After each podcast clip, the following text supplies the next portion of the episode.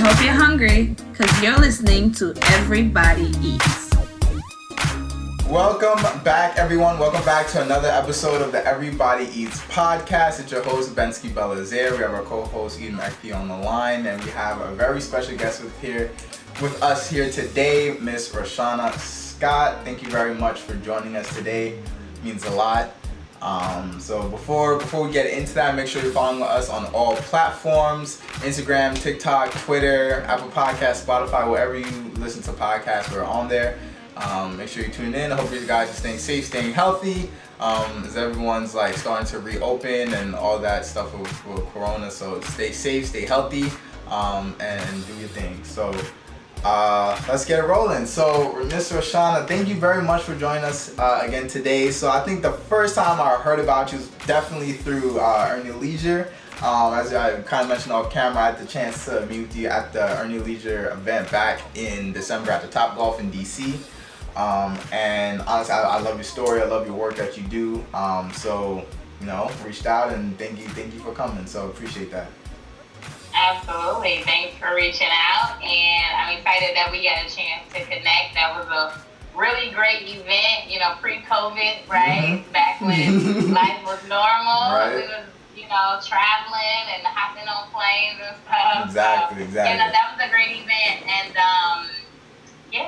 Thanks for having me on the on the show. Sure, for sure. So, um, if we could start, if you could just briefly introduce yourself, your background, where you from, what do you do, how do you, do you get into real estate, and all that good stuff, and you know, we'll start from there.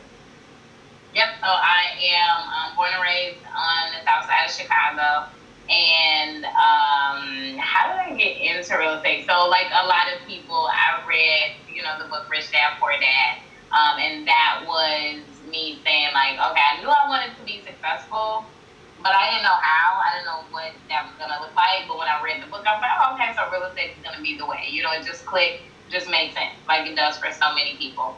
Um, and that book was actually given to me um, by I used to my very first job. I used to work at a health food store, and there was a guy who was a regular. It was like a it's a, a small mom and pop store, and there was a guy who was a regular and he would often come in and we would talk about like the properties that he owned and incentives and and and all and all this and that. And then he was like you know I'm gonna bring you a book one day. And I was like okay cool. And you know come to find out it was Rich Dad Poor Dad and and it's also the book that he he gives his tenants the book mm. too.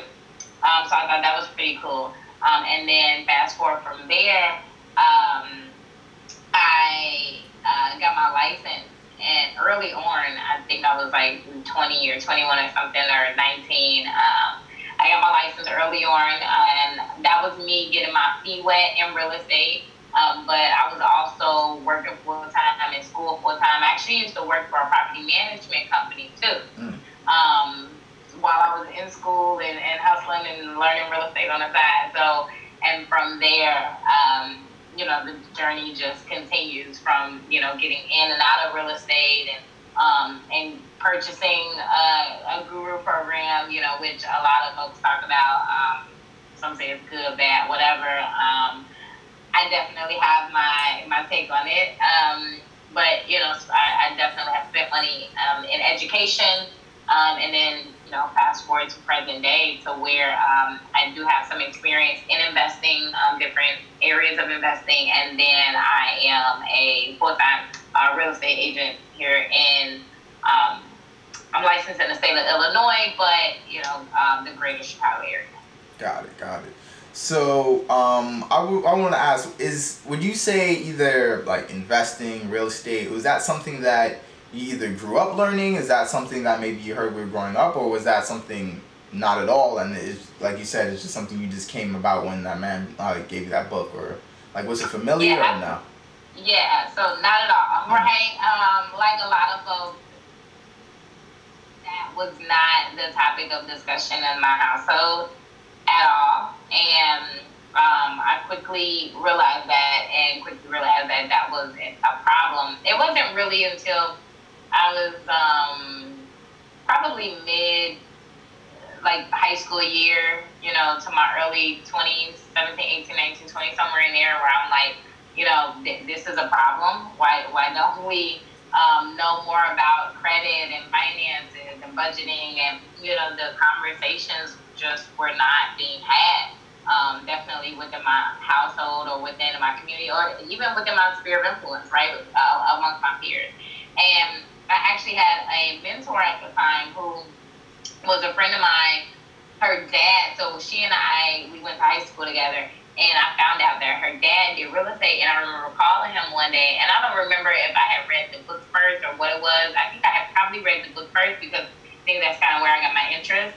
And when I found out he, you know, had some experience in real estate, I was like, hey, I want to learn. And he was like, are you sure? Are you for real? I was like, yeah. He's like, okay, so meet me at the library, you know, and then we'll sit down and we'll go over, you know, everything. And so I definitely, I showed up. I was hungry. I was thirsty to learn. Yeah. You know, I didn't know what I didn't know. So um, we sat down and he broke down um, a lot. He, he definitely laid the foundation, helped lay the foundation for me just getting started in real estate um, and knowing, you know, a lot of what I know now. Um, but the other thing too, and, and I talk about this, I tell people like it's great to have a mentor, but it's even greater to have many mentors, mm. right? Because you want to have mentors in different areas and different aspects of your life. Um, and so this particular mentor, like I said, was great for just laying the foundation. But as far as once the foundation was laid, it was like, okay, what's next? You know, where do I go? How do you know where do I go from here? And, and, and it's because he had a lot of success in the industry back in the day, you know, pre-crash. But after the crash, you know, it was a it was a different world. It was a different rules, you know. Yeah. So, so yeah, so that was kind of the, the what the beginning looked like. Got it. So um, you mentioned something interesting. You said um, not just finding one mentor, but having like finding mentors, like multiple. So um, I feel like I've, I've heard that multiple times, and I've heard a lot of people ask like, "Oh, how do I find a mentor?" So how would you advise someone like? How do you go about finding one or multiple mentors? So the thing is that you really don't find the mentor.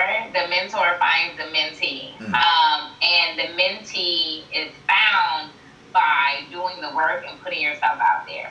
So, like the, the guy that I went to, like, yes, I did go to him and I was like, hey, I want to learn. But I didn't necessarily say, I want you to be my mentor. But also, the very first thing that he asked from me was for me to put some skin in the game. You know, I had to show up early, be on time, you know, and, and and and really commit to the things that he was telling me to do and getting set up, getting my business going and stuff like that. Um, you know, fast forward from those who may not have a lot of patience like that to sit down because I think that's the thing, you know, a lot of folks um, are looking for mentors and they want mentors and people who are very high performance and people who are already busy. And so oftentimes you run across people who are like, oh, I don't have the time. But here's the thing, they want to make sure that the mentee, that individual is putting in the time, putting in the skin in the game. And so when you put yourself out there, you're showing up, you're asking questions, you're going to events, you're meeting people. Like I remember one of my other mentors, I, I met him at an event and I didn't go up to him and I said, you know, can you be my mentor? I went up to him and I was like, and I just introduced myself and I told him who I was and what I was looking to do. And he said, you know, meet me on Tuesday at nine at, you know, this address. I mean, you, you know, at one of my properties, um, and I did. Know, I showed up, and then from there, you know, the relationship grew. You know, and so I tell people all the time, ninety percent of success is is showing up. You know, and that is going to be the best advice is putting your best foot forward because the mentor is going to see that you are trying mm. and see that you are doing the work and then it's, it's, it's a natural connection that happens and I want to define the difference between mentor, and mentee, and coach, right? Mm. Because a coach you pay for. A coach you, you know, you have a real estate coach and you are taking classes or you're, you know, doing a project or, you know, whatever the case where it is a strictly, um, you know, business exchange, you know, that relationship. So oftentimes too, a lot of people confuse a coach with a mentor, you know, because if it's a stranger and you coming up to a stranger with a thousand questions that you need answered right now about your project, that coach is more than likely going to give you an invoice. You know, but a mentor is someone that it takes time, you know, to build that relationship with over time. And, and, and more than likely, it's going to happen naturally and it happen organically, but it won't happen with, without you showing up first. Got it, got it. Yeah, I, I definitely agree. I would say um, a lot of people I considered mentors weren't anyone that I was like, hey, be my mentor. It was just someone like Right. I just asked them a bunch of questions eventually, and like I just learned a lot from them, and I was like, okay, yeah, I think I consider this person my mentor mainly because like I learned a lot from them, or they're an expert, and I can go to them. And it's funny, like sometimes I'll consider them like, oh yeah, you're my mentor, and they're like, oh, don't say it like that. And I'm like, no, for real, like I learned a lot from you, so like I consider you like my, my mentor. So I definitely agree. Absolutely, yeah. And like you said, it's like it's like whether they know it or not, whether they signed up for it or not. You know, Yeah. it's something that happened organically. Yeah, definitely. Uh, Edom, It's gotta be something that's natural. yeah, I was gonna say questions, comments.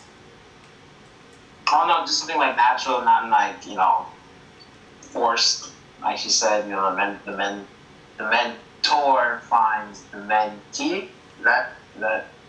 hmm I don't want this culture. Yeah, all right. So yeah, it's you know something that's natural. You don't force force it. It's kind of like you don't force a friendship or anything. So Definitely, definitely.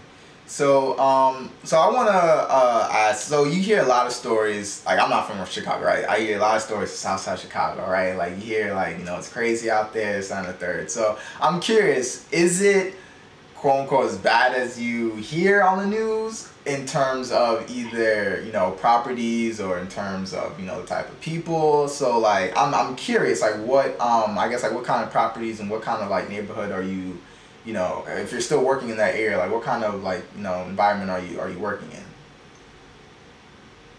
Yeah, so I work um, all over the city. So, and Chicago is huge. So Yeah. it's not just, you know, one side of town. We have um, really three main sides of town. We have the north side, we have the south side, and we have the west side, and then we have surrounding suburbs. So um, Chicago can be also, you know, the greater Chicagoland area, but it can definitely take you 45 minutes or even an hour or an hour and a half, depending on traffic, to get from one end of the city to the next. So there's definitely no way to say that Chicago, you know, you can pinpoint what is portrayed on the news to be all of Chicago. Absolutely not. It doesn't. It, it just just doesn't even make sense realistically. Um, and then, like you mentioned, from a property value, you know, standpoint, right? We have multi-million dollar properties in certain neighborhoods in the city. Uh, we have high rises, um, you know, downtown. We have um, properties that are undervalued. Uh, we have properties that are in um, not so great areas where you know the price points might be better. So, and that's what I love about Chicago. It has a lot that that we have a lot to offer, Yeah. right? Um, and majority of people who come here, when they do come here for the first time, they're like, "Oh, it's nothing like they said it was going to be," you know. Um, and I think as in any, as with any major city that you have, you're going to have just like you're gonna have a lot of segregation, Mhm. right? You're gonna have like this group of people on one side of town and this group of people on another. So you're gonna have that um, in major cities, just due to the way things are just set up Yeah. economically. Like, and it, and it, and that is, I mean, it's unfortunate, but that that is the world that we live in.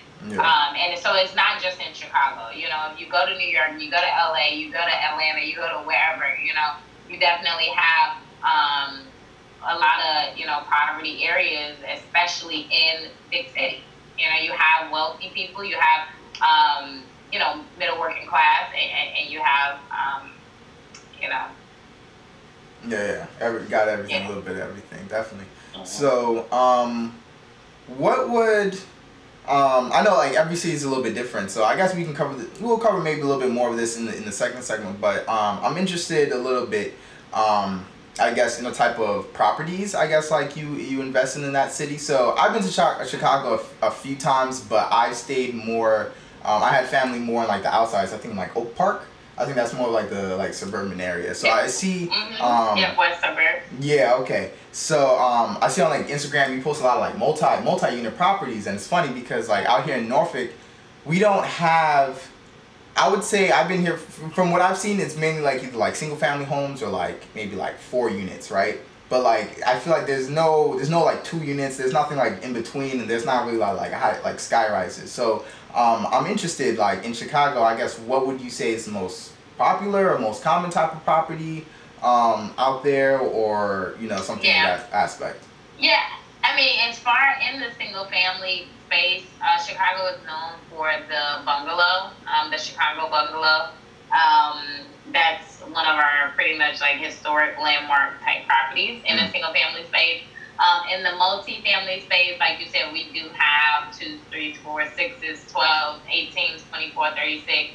Um, it was a city that was built for density, um, you know, for a large population, and you know that of which we do. You know, we have, um, you know, three million people, you know, population, the third largest city in the country. So um, it is common, definitely, to see um, a lot of single-family homes, uh, a lot of two units and three units, and it depends on the areas too because some are going to have you know more than than others. There's some areas that are going to be all multi. There's some areas that are going to be all single family. That you know you know so there's there's actually um, a mix, and it's interesting actually the way it's uh, set up. But yeah, so so I can't say you know Chicago isn't known for just one because I mean even like say even go downtown we have skyscrapers, but Yeah. I do realize that in the Midwest we do have a lot. Um, we do have more multi units than a lot of my colleagues, like on the East Coast or on the West Coast. That's just not a thing that's common for you guys. But um, yeah, we, we, we have. That's why I said Chicago has a lot to offer. You know, Yeah, yeah. depending on what you're looking for. Definitely, definitely. Uh, Edom, any questions, comments? No, no, no, no. Definitely, definitely. Um, okay, so I guess the uh, to to wrap this up, I would say, um, starting off in in your you know real real estate journey, right? So I would say, what were obviously like there's a lot of learning points, learning curves, right? So I would want to say, what would be some of the key points you learned early on, or some of the key like maybe it's like some big mistakes possibly that you made, or Mhm. you know starting off, or something that like okay, I, you know like some yeah. yeah, definitely trusting yourself more. Uh, so much more than you're doing right now. Yeah. right? Because um, I was one of those folks where, and I still got a little bit in me, but I starting out, I definitely believed in the power of um, like group economics, and not even group economics, but more so like partnership. Mm. And while all the while partnerships are still good, I still do believe in them. But I also believe that a lot of things you can accomplish on your own. Um, you know, should you just put in the, the work and, and believe in yourself, you know, believe that you can accomplish whatever. So if you want to buy a field, if you want to buy a home, if you want to buy an investment property, if you want to flip, if you want to do rentals, you know, and that's the thing. A lot of first time investors are waiting for the perfect time to get started and are, are looking to have all the answers. And realistically, you won't have all the answers. No one has all the answers. Even the experts still don't have all the answers, you know, Yeah. because things change, right? Like even the experts, when the, coronavirus hit, like they never thought that we would be in a pandemic. Nobody, you know, did. So things change, but um, one definitely one of my lessons early on um, was believing in yourself and knowing that you already have everything that you need, you know, to be successful in this industry, and, and you don't need anybody else. Um, but that was a hard lesson for me to learn because I, again, I just believe that you know we all can work together, we all can you know do business together, and, and, and that sort of thing. And um, yeah, it, it has definitely taught me some lessons along the way. And, and, and I have friends who actually remind me, like, you know, what are you doing? You know, you, you can do this and you can do that. And, and, and so, yeah, so I, so I definitely have learned my lessons with that along the way. But yeah, you won't have all the answers before you get started. Definitely, So definitely. would you say that's like synonymous with um, knowing when to take the training wheels off and and kind of not looking behind you at your Yeah. uh, okay. All right. Yep. Yeah, because the thing is, like in real estate, once you have your professionals lined up, like they're supposed to guide you along the way. That's why they are the professionals. You don't have to be a professional or, or an expert at, at what you're doing when you have a team, and that's why you know you hear so many people talk about how important it is to have a solid team, and it is. And the best way, if you're just starting out, of course, you won't have a team, you won't know who to go to, so you get recommendations. You know. definitely. Um, but yes, that is you can take the training wheels off as soon as you have your team. Um, and so you know, whether that is like we talked about a mentor or a coach, you know, in, in real estate, a realtor, um, an attorney, an inspector, a contractor, you know, things like that. And of course, for those types of, I mean, real estate is is a, you know, it's a big transaction. So you want referrals. You know, you don't want somebody you just Google and maybe you know they had a couple reviews and you know you want referrals when it comes to building your team. And so when you do eventually get those referrals, yeah, I, I think it's it's good to take the training wheels off. Okay. Yeah, so I was actually I actually kind of want to say that for the last segment. I was going to ask like, how do you find like that team? You know, like with like contractors and like you know lenders and all that good stuff. So um, I think we'll we'll say that for for the final segment. But um, on that note, thank you. Uh, we'll wrap up the first segment and then we'll head over to do um, our quote of the day.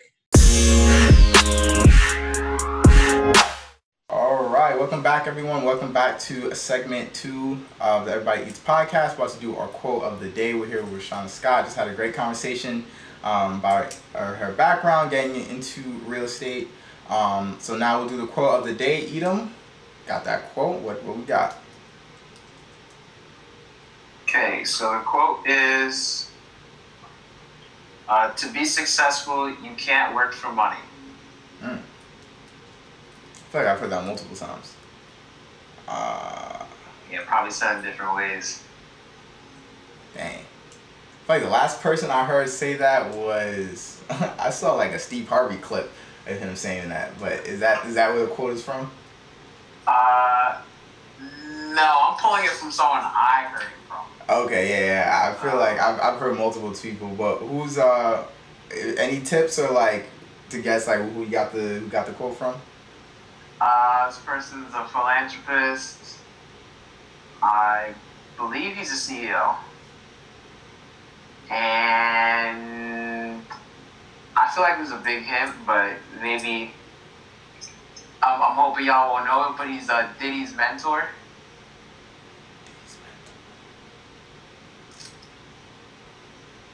Dang.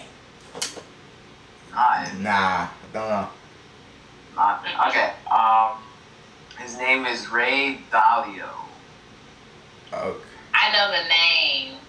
Um, I know. I definitely know. I definitely know the name. Got it. Got it. Okay, to be successful. So yeah, I was just watching something like uh, a few weeks back, and uh, it was an interview back in December of uh, that Diddy did, I think, on his podcast with uh, his mentor. So.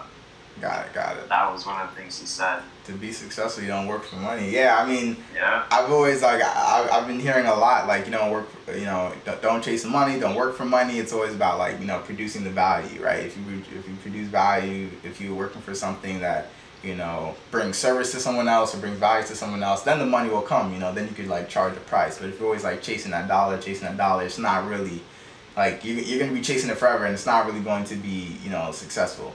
You know, so you always want to chase chase that value. So yeah I think it kind of just highlights that success is, you know, it, it, it takes different forms and, um, you know, let's say unfortunately you're not as lucrative as you want to be, but, you know, if you're not working for the money then, and, you know, in other aspects of whatever it is you're doing, you might be pretty successful. You know, um, take baking, for example, or uh, um, arts and crafts uh, business, you know, as long as you're doing what you want to do, you want to make people happy as long as that's your main focus, it doesn't matter where the money is. Yeah, absolutely. Um, like you said, pro- providing and producing that value, but then um, also coming with you know quality customer service, um, quality marketing, right? All of those things will help you. You know, it'll help you grow your business, um, and it'll definitely benefit you because obviously the better um, service that you give, then the more referrals that you'll get, and and the better service that you give, more than likely is going to be, um, it's going to come from you doing something that you love, something that you enjoy, something that you're passionate about. Because in business, you aren't every day is not going to be a great day, yeah. so you aren't going to feel like you know being happy go lucky all the time. But um, you know, because it's something that you enjoy doing, you're good at doing it and you do it, you know, without even thinking about it. Definitely. I forgot where I heard it recently, um, but someone was talking about like your reputation, right? And I was like, your, your reputation speaks louder, you know, than than anything.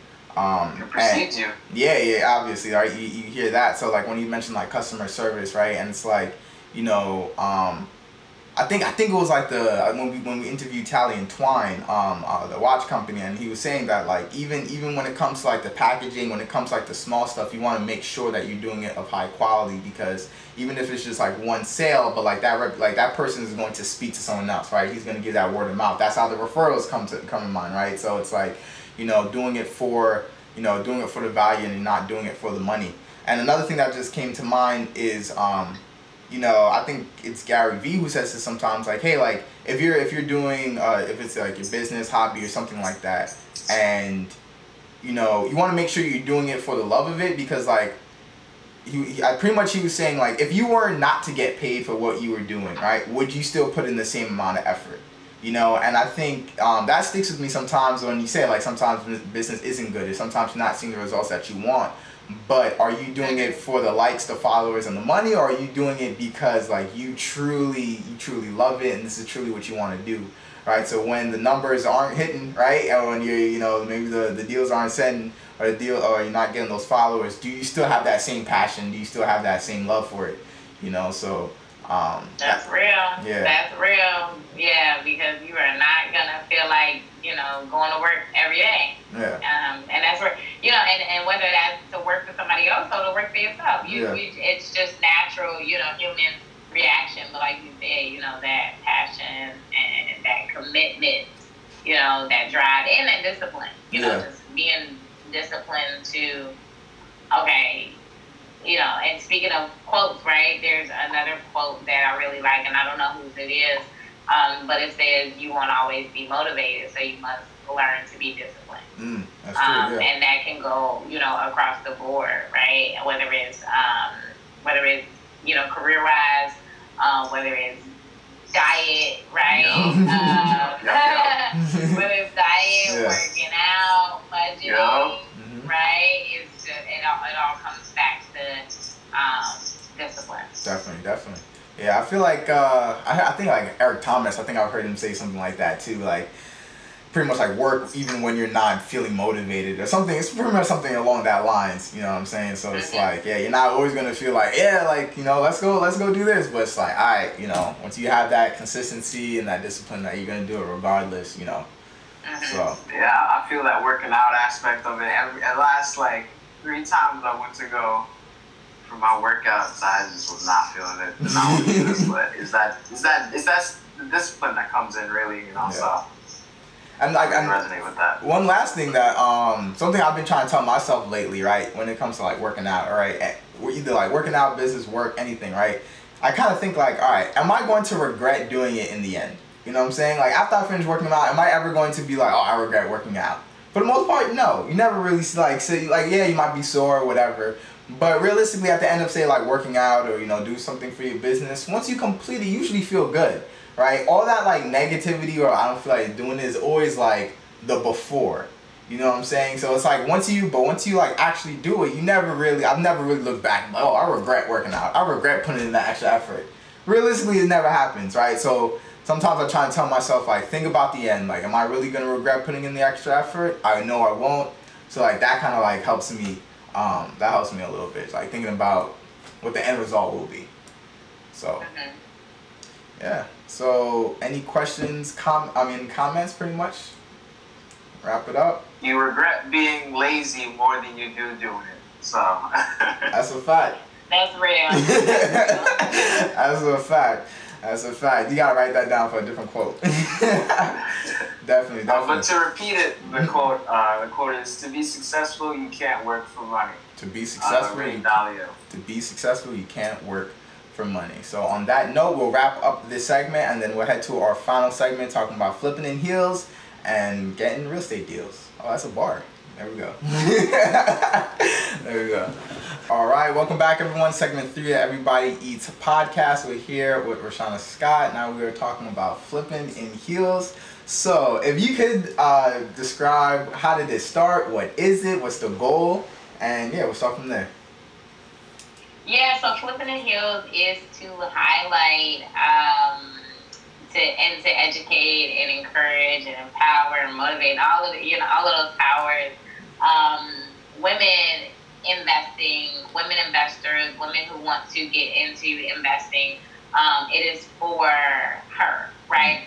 It also was created because I didn't see a woman you know, like I said, when I invested into the Guru program, I didn't see another woman um, who I could look up to. Mm. Uh, we talked about like men- mentors and, and mentees in another segment. You know, that episode, I never had a female, I never found her, I never came across her. Um, and thank God for today, for social media, now I'm able to, you know, meet so many amazing women who are doing amazing things in real estate um, to where I'm like, man, I wish I, you know, had you 10 years ago. But but to create that platform um, for women to, you know, just connect with one another and learn with and grow with one another. But then also under Flipping in Heels, um, there's the community. So the community is called Infinity. Um, and it's a women's membership group where we meet twice a month online, and the women are from all across the country, and we um, teach and we learn um, about all things real estate investing. And so, you know, we have different experts who do sessions and, and, and all of that. But again, it's it's about that community, that support, that sisterhood. Because, um, like I was saying before, like you have everything in you to get started, but sometimes it does take having that support um, or somewhere where you can just get your questions answered. Because that's the thing, you know, we don't know what we don't know, so a lot of times we do nothing out of fear, mm. right? Um, and so, because of that, fear will stop us from doing things. But if you have a community where you can get your questions answered, you have that, that support. Um, you know, it just it just encourages more people to do more, and especially women who are, um, are in a very male-dominated industry. Right, the investing space is male-dominated, so yes, women can be landlords. Yes, they can flip houses. Yes, they can also be general contractors. Um, and really pushing and highlighting and promoting that. So Yep, that's what that's what it's all about. Definitely, that's that's amazing. So, is that something you started like solo, or is that something that like you found like a group and then you like built it up? Oh no, it's all solo.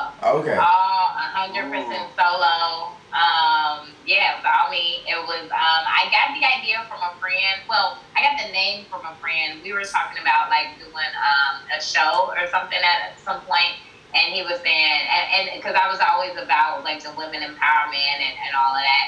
And he was like, oh, well, we, we can call it this. And I was like, oh, okay, that's cool, that's catchy. The show never happened. Yeah. Um, and then, yeah. but, but, but I had, but I had the desire to still do something for women and, and make it about women. Um, and then I also wanted to have, like, connect with other women and have them even come on board with me. Um, but that didn't work out. So, like I said, you, I just had to press forward and you know lay the platform and create the foundation. But yeah, it is hundred percent by me. I built it. You know, I own it. Um, but yeah, yeah, yeah. I, and, and and and it's still it's not just like um, like I don't know where it's gonna grow, right? Yeah. Like the flipping and heel is gonna be you know an investment group down the line for what women and, and, and all of that. Because right now, I don't have anything set up to collectively like invest or pool funds. Um, you know, that's really the legal side of things. Um, you know, I don't have anything set up like that to invest through flipping heels. Um, it's more so like the brand, you know, the digital face um, of, like I said, that community and that support and everything. But am I open to, you know, whatever down the line? Absolutely, because again, as long as we're fulfilling the mission, and the mission is the same, you know, again, to educate and you know empower and motivate and support women who are in this industry who are feeling alone because I know what it feels like. Definitely, definitely. Yeah, no, that's definitely that's definitely encouraging. Um, seeing that, especially you said he started that, started and built that solo. Um, so I think that I think that's amazing, and I hope I hope it just continues to grow, right? Because I know, I know there's, I know it's very, very profitable and kind of like you said, like there's a lot to learn about it, right? I really recently, really, really re- recently started getting more into it. I'm like, wow, like there's such, such to, so, so much to learn, right? And I, can imagine like if you don't have someone to go to, it can be probably like frustrating if you don't have someone like you know to go and like have questions and do all that. So definitely, definitely admire that. Um, so now I kind of want to get into more of like the real estate like deals and the type of like I guess like deals and things that you do. So um, you said you're a full time real estate agent. So are you and then you're an investor as well. So are you like are you doing more like buying holds? Are you doing like wholesaling? Or are you doing Flipping. like flipping? So is that like just flipping or like mainly flipping or is it like a mix of everything? So it's mainly flipping. I've done some wholesale, um, but I didn't like actively market for the buyer and you know that whole thing of like the typical Yeah. um, you know wholesale transaction. Um, it was pretty much like those deals came to me, Yeah. and by me having my investment knowledge, I just knew what to do. So Yeah. you know, from there, I um, I knew how to like lock up the deal, talk to the seller, get it under contract, and then I actually JV. You know, joint venture with um, someone who does wholesale 24 7, and we, you know, got the deals done and, and got paid. And so from there, it was funny is like, because I have a lot of friends who are in the wholesale space, and I was like, hmm, maybe I should focus more on this wholesale thing. Um, and that might still be in the future. Um, but yes, as far as my experience, it has been um, in tax lien investing. Mm. Um, I used to um, run a fund for investing in tax liens. And so I do have experience with that. And then also um, on the flipping side of flipping properties and working with contractors and working with investors and, and that sort of thing.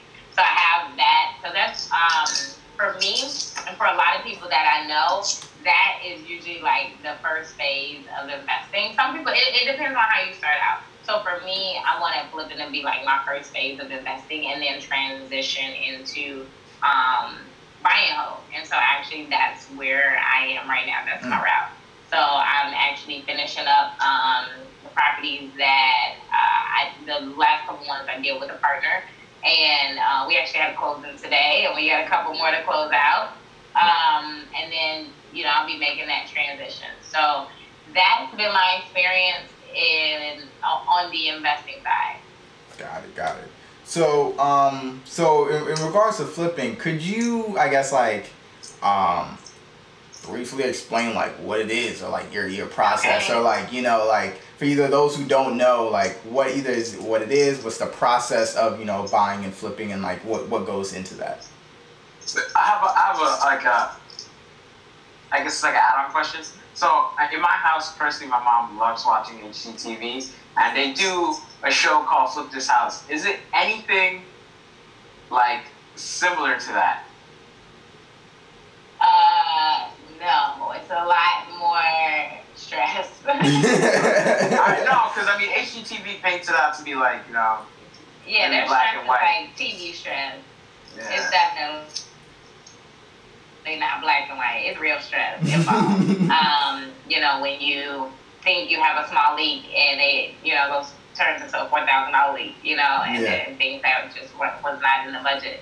So no, it's real life stress. Um, but the uh, first question, as far as what is flipping, so essentially um, buying property below market value, um, and then putting money into it to fix it up, and then sell at a higher price. So you know the profit is the difference in you know what you make in the middle, but between being um, your purchase price and then your all-in rehab costs, and then on the other side of what you're going to sell it for, um, even minus your fees. Because that's the other thing. Um, since you mentioned, you know, HGTV, um, that's one other thing that uh, a lot of those shows weren't mentioning. I think they're kind of doing a better job at now. But you know, they'll say like purchase price. They'll, they'll say like sell price minus purchase and rehab, and there's that's not realistic because there's other fees associated. You know, there's closing costs. Um, there's realtor fees, title fees, lender fees. Um, so minus whatever fees, you know, then you, that's where you have your net, your net proceeds or your um, net profit. And so, yeah, that's essentially flipping. So it's a buying property that's um, below market value that needs work, putting money into it, you know, turn around and, and reselling it. Um, so that is that. And then the number one thing to have, well, I would say two things, you know, having your finances in order, one, and two, is having a great contractor. Um, that is going to be the number one thing in real estate in general, any Yeah. type of, of a type of renovation. Um, you know, unless you plan on buying property that's already fixed up. But, you know, even if you plan on buying property and fixing up and just holding it and renting it out, um, you still want to have, you know, a solid contractor on your team. So that is what flipping is. But yeah, having your finances in order. So whether you are using um, hard money lender, you know, having your lender lined up, or using like private lenders. Sometimes they're private investors who will lend you money, um, you know, to do deals. So whether it's that or like you know, hard money, um, having all of that lined up, and then like having the contractors in place, and and and I talked about it before, referrals and recommendations. But having all of that lined up is definitely going to be key. Knowing your timelines, knowing your exit strategy. You know, how long is this going to take to rehab this? What's how long do we plan on selling it? You know, okay, if it's going to take us three months, is that going to put us in of winter? What's the market like in the winter? What's your market, right? Knowing your market is going to be huge because you're going to know, okay, properties usually in this area stay on the market in less than 30 days, right? So, so certain things that you need to know, or are single family homes even selling right now, or are, you know, is, is everybody buying multi units, right? So knowing what that looks like, and then also the inventory, the amount of inventory that's currently on the market that matches your property. Mm. You know, the property that you're considering, the, the potential property, you know, is there too much competition out there?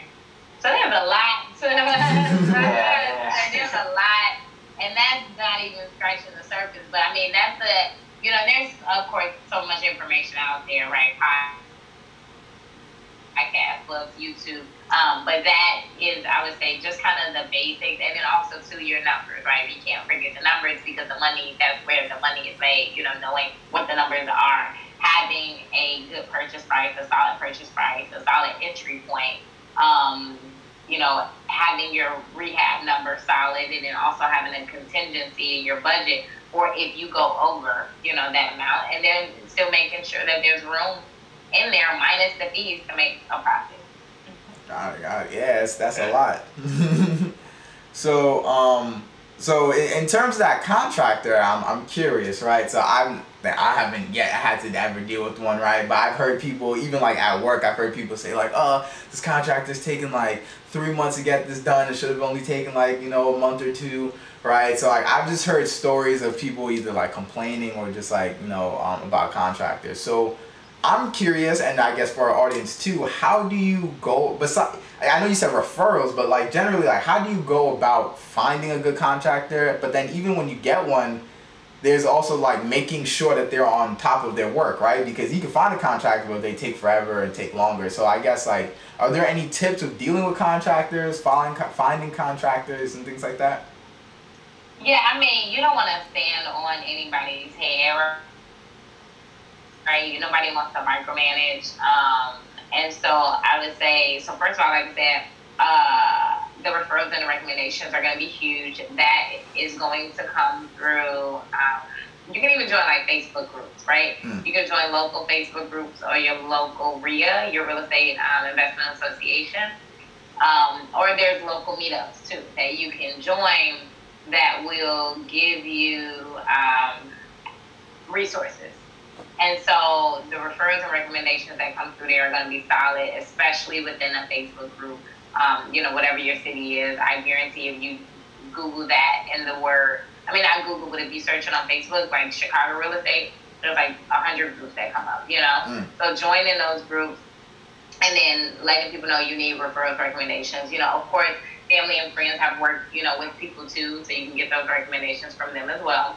And then once you are referring those individuals, um, you know, you want to ask them certain things like, um, you know, how many crews do you have? Um, how many people do you have working for you?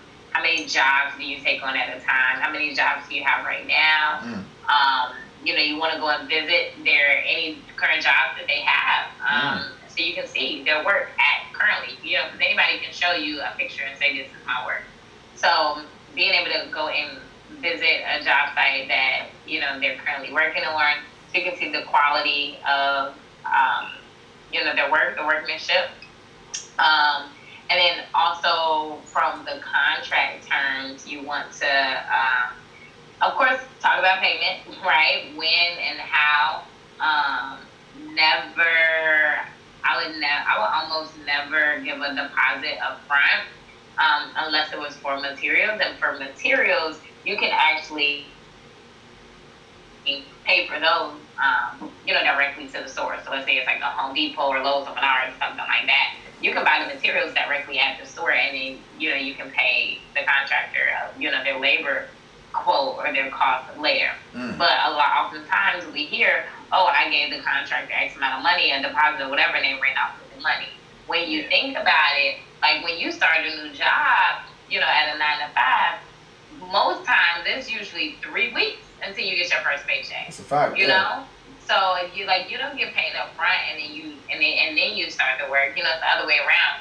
So a lot of times in the construction industry, um, people will try that, right? And then also too figuring out, um, as I mentioned already, you know, are they charging you uh, a labor quote and a material quote? Because and I and I say that because it's actually will be better for you to do like labor only because we talked about the horror stories, right? There's so many stories to where contractors will slip in uh, the material costs. Mm. Exactly, exactly. Yep. My, I, I have the same thing going on yep. when uh, my house is getting redone. So, yep, I know exactly. Yep, yep, yep. So asking them, you know, is this uh give me your labor only price? You know, I'll pay for materials and, and then that way you know materials that you pay for are going strictly for your job, you know. Um, so I would say those are some initial, you know, good questions to ask when when interviewing. Like I said, um, asking and then asking them for more referrals. Yes, that one person recommended or referred them, but ask for it. Ask for three more. You know, ask for three more referrals and and, and call them. and you know, and talk and talk to them and ask, you know, what was your experience working with this this person and, and that type of thing. So, yeah. Definitely, definitely, yeah. I, I found that Just really a lot of gems. Yeah, I'm about to say that's that's a, that's a lot of gems right ah, there. Cause, that's a lot of gems. Yeah, because I'm thinking of um my parents were just recently telling me about like work work they were doing on the house and um you know like having to find quotes running here and there and like um one thing they were mentioning sometimes the property manager was offering them like a certain contractor or a certain worker to do work on the house but the price that the property manager was charging or like you know the contractor through the property manager was charging was like like a thousand dollars higher or a couple hundred dollars higher than like a different contractor that they found you know and they're like okay you know it's likely the property manager is just trying to like take some off the top you know for that referral and right. things like that so right um, I think I think that helps a lot, and that's kind of the stuff that you don't always hear. Kind of like you know when you when you see HGTV and they tell you you know buy, fix, flip, right? There's a lot all that uh, underneath and like in between stuff that they don't really mention that like people have right. to go through. So I think that that's really helpful for for me and uh, anybody else who's like looking to you know fix and flip over there. So anywhere you're at, I think that's really helpful. Yeah, those fees are real. They add up. definitely, definitely. Um, but on that note, um, our time is about to run out. Edom, do you have any questions, comments you want to end it off with? Nah, I got a lot. Like, I really appreciate everything you said. Honestly, I'm gonna keep that with me forever. definitely. You're welcome. Definitely, definitely. So, if you could, um, like your social media, how can people find you, learn more about um, flipping in heels? Where can they find you and things like that? Perfect. Yeah, so I'm at Roshana Scott everywhere. So Facebook, Instagram, Twitter, um, and then also, also on Instagram, um, Flipping in the Heels. And um, all my links are in the bio. You know, I uh, a friend of mine has a house hacking course. I know we didn't really talk about house hacking, mm-hmm. but I do talk a lot um, about that to first time home buyers. Um, basically, you know, when you want to buy your first property, and instead of buying like a single family or a condo or townhome, if you want to buy multi-unit, how that better set up for future, you know, purchases. Um, so there's a house hacking course 101 um, at the link in my bio. Um, and then also to join Infinity, the women's membership group that I talked about that's um, kind of under, you know, the Flipping in Heels family. That link is in the bio. But yeah, I'm like I said, I'm Rashawn Scott everywhere. If you Google me um, or like to look me up on social media, you can definitely find me. definitely, definitely. Yo, on that note, thank you very much. We really appreciate it. Um, I learned a lot, audience. Um, make sure that you're following. Um, all that good stuff, right? So, uh, everyone listening, I hope you guys are staying safe. If you guys are reopening, your state's assigned to reopen. Make sure you're still staying safe, doing what you gotta do. Um, you know, don't don't want to catch the rona. So, uh, see you guys. see you guys next week.